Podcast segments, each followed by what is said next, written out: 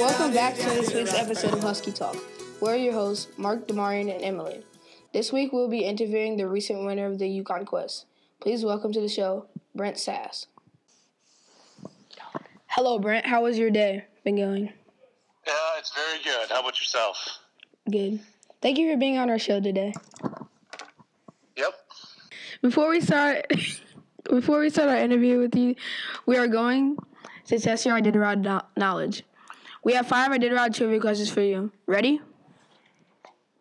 Okay, I'm ready. Who won the first Iditarod?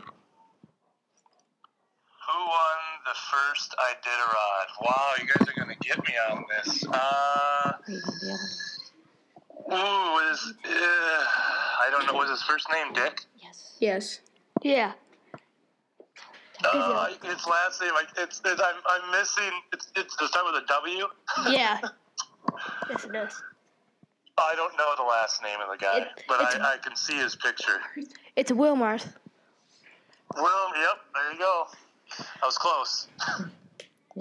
Who has won the, the most Iditarods? Uh, that is Rick Swenson. He's my neighbor, so I know him. Well, that's cool. Who founded the Iditarod?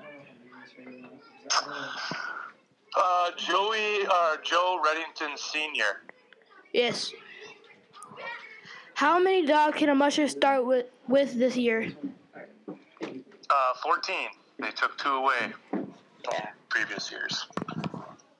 What is the name of the award given to the musher that finishes last? The Red Lantern. Good job. Now, now we are going to move on to the main part of our show. Congrats on winning the Yukon Quest. Thank you. It was a really good race. First, we just wanted to tell, want to let our li- our listeners know that the Yukon Quest is a thousand mile sled dog race from Whitehorse, Canada, to Fairbanks, Alaska. Can you tell us how to how how you prepared for this race? Uh, yeah. Well, it takes a lot of preparation. I mean, the preparation started years ago, and I, I uh, decided to breed and raise the dogs that I have. All the dogs in my team, with the exception of one, um, I, I, I chose the breeding. I raised them and trained them their whole life. So that's that's where it all begins. The biggest thing is the connection and bond that you create with your dog team. Um, and then this season specifically, um, I just trained them, and uh, just like you would if you were running a marathon as a human, and, and we kind of built up miles throughout the throughout the season. We started going really short and slow, and as the dogs get stronger and stronger, we start going longer training runs and doing things that are more um, like what we do in the Yukon Quest. So we train just like we're going to race. So I put over 3,000 miles, about 3,500 miles on the dogs um, from August to uh, the start of the race in February. Um, and that conditioned them and got them ready so they can go run that 1,000 miles in around nine days that we did this year. That's cool. We see you aren't doing that the Iditarod this year. I'm, not doing the Iditarod this year. Nope. I have a really young team, and I didn't want to run, and I don't have a, a lot of dogs in the pool this year. So um, I decided that just running 1,000 mile race this year would be best for this team, and, and they far exceeded my expectations in the race this year. So I'm really, really excited um, for next season. And, and uh, right now, the plan is to run both the Quest and the Iditarod uh, in 2020. Awesome. We heard that a few years ago you were disqualified from the Iditarod and you are to be respected for your response. Can you tell us about what happened that year? Yeah, it was a real bummer. Um, I, I appreciate you guys uh, uh, noticing that and, and respect me for that. I, you know, I just used a, a, an iPod Touch, and unfortunately, because it has Wi-Fi connection, it was considered a two-way device, and they had made it clear that two-way devices were not, like mostly cell phones, were not allowed. Um, and so, when that was made uh, aware to me, I, I, you know, was really the only decision. They made it clear that two-way devices weren't um, weren't avail weren't uh, legal in, in the race, and I just really didn't consider the iPod Touch a two-way communication device, um, and it was a total mistake on my part and um, and that's why I had to you know, admit to, to, making the mistake and and uh, serve the consequences. But it was it was a pretty difficult uh, pretty difficult situation. But I think the dogs and I bounced back pretty well. And um, yeah, you live and learn. That's that's that's what life is all about. We heard you train with a with the amazing Susan Butcher. What was it like to train with her? Um, being able to be around Susan and, and train sled dogs with her uh, was was priceless for me in my career. You know, it was right in the beginning when I just started getting into dogs. I was I was a pretty young guy. I was um, 21 years old, and and uh, her influence early on. It was kind of at the end of her career with dogs and and uh, so she was kind of getting out of it, but she had just the wealth of knowledge of all the years and experience that she had. She's a four-time winner of the Iditarod, and, and being able to like learn all those fundamental skills from from her um, was amazing. It'd be like learning all your fundamental skills from Michael Jordan if you're a basketball player. Basically, was the equivalent of what I got to do because it was those first few years when you're really impressionable and you don't. I was a blank slate. I hardly knew anything about sled dogs, and so having my first information and those first valuable lessons come from Susan um, was was priceless for me, and, and I know has a lot to do with the success uh, uh, that I've had in my career. How do you prepare your dogs for these long races? Um, well, it's, it's a it's a combination of mental and physical training. The dogs obviously need to be physically trained to uh, have the ability uh, for their muscles and their physical abilities to be able to run a thousand miles. So, like I said earlier, um, we have to train them and build those miles up. And so, on that aspect of it, we're just putting miles on so their legs and muscles can handle it. Uh, but even a bigger part is the mental side of it, the ability for their for their brain and, and their mental uh, ability to stand up when they're really stressed and they're pushed to the limit, like any athlete uh, in the human realm. When when the pressure is on, it's your mental ability that kicks in and allows you to deal with those situations. So I just try and put the dogs into every possible situation that we could run into in the quest, going over rivers and mountains and going through water and crossing creeks and climbing up really steep hills and going down really steep hills and, and long long runs like we'll do on the race and then camping the same way we do it during the race where we run for 50 60 miles and camp for four hours as a rest, and I do all the same routine all the way through the season so that the race is just muscle memory. They understand what they're supposed to do. They know what the routine is.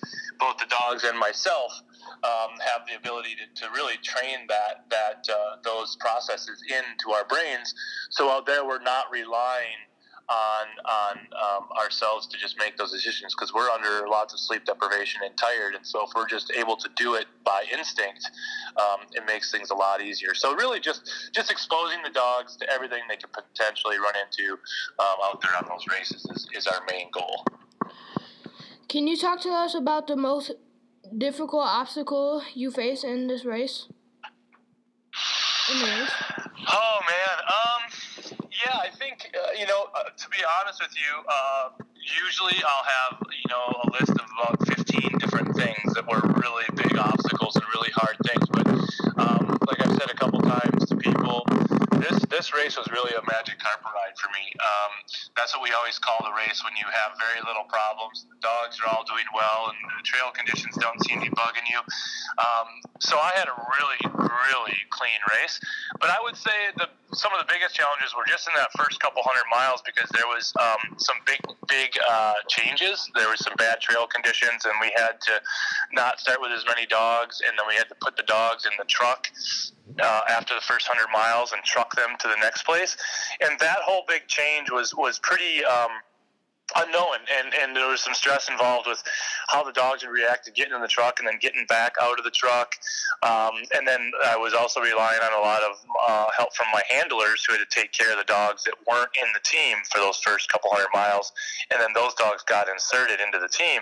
So there was a lot of variables in the race this year because of that. But um, in the end that was probably my biggest worry and the biggest stress I had. But in the end both uh, the dogs and my handler crew and I dealt with it all really well. And, and that's what gave gave us the real edge in the beginning was we had a real smooth first 200 miles with all those changes. So I'd say that the, the changes in the race structure in the beginning of the race were my, my biggest challenges. Have you ever been injured out on the trail?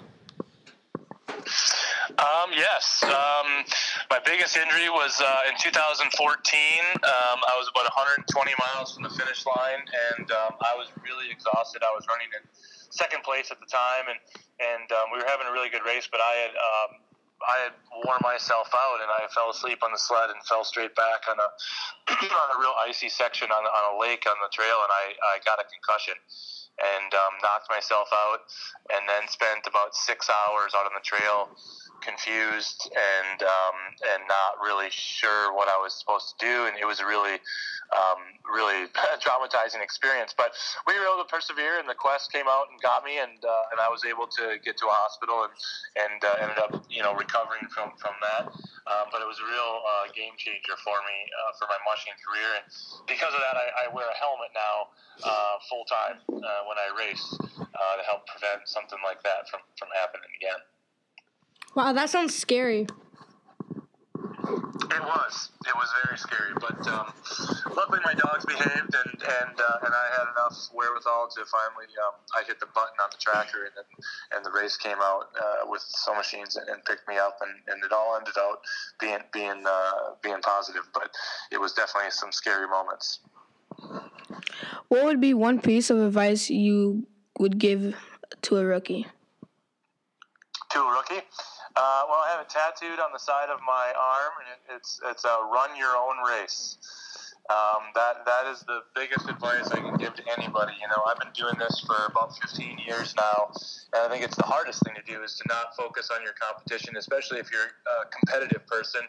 You can't really focus on other dog teams on the trail. You need to focus on your own dog team and run your own race and make sure that, that you're taking care of your dogs the way they need to be taken care of and not going and chasing somebody else and following somebody else's schedule. We train our dogs all season long, and, and, and most teams put together a schedule at the beginning of the race and and uh, I think my biggest my biggest uh, advice is for, for people to follow through with that and, and run your own race. I think yeah, this year I did that better than I'd ever done it before in my entire career. Is I totally ignored my competition. I ran completely my own race. I never let anybody else's moves affect what I did on the trail, and um, it paid off. Uh, I had a really young team this year, and and they uh, excelled um, because I ran a perfect race and a race that was uh, to their ability. It's a great piece of advice. Yep, it can be it can be used in all aspects of life, not just dog mushing.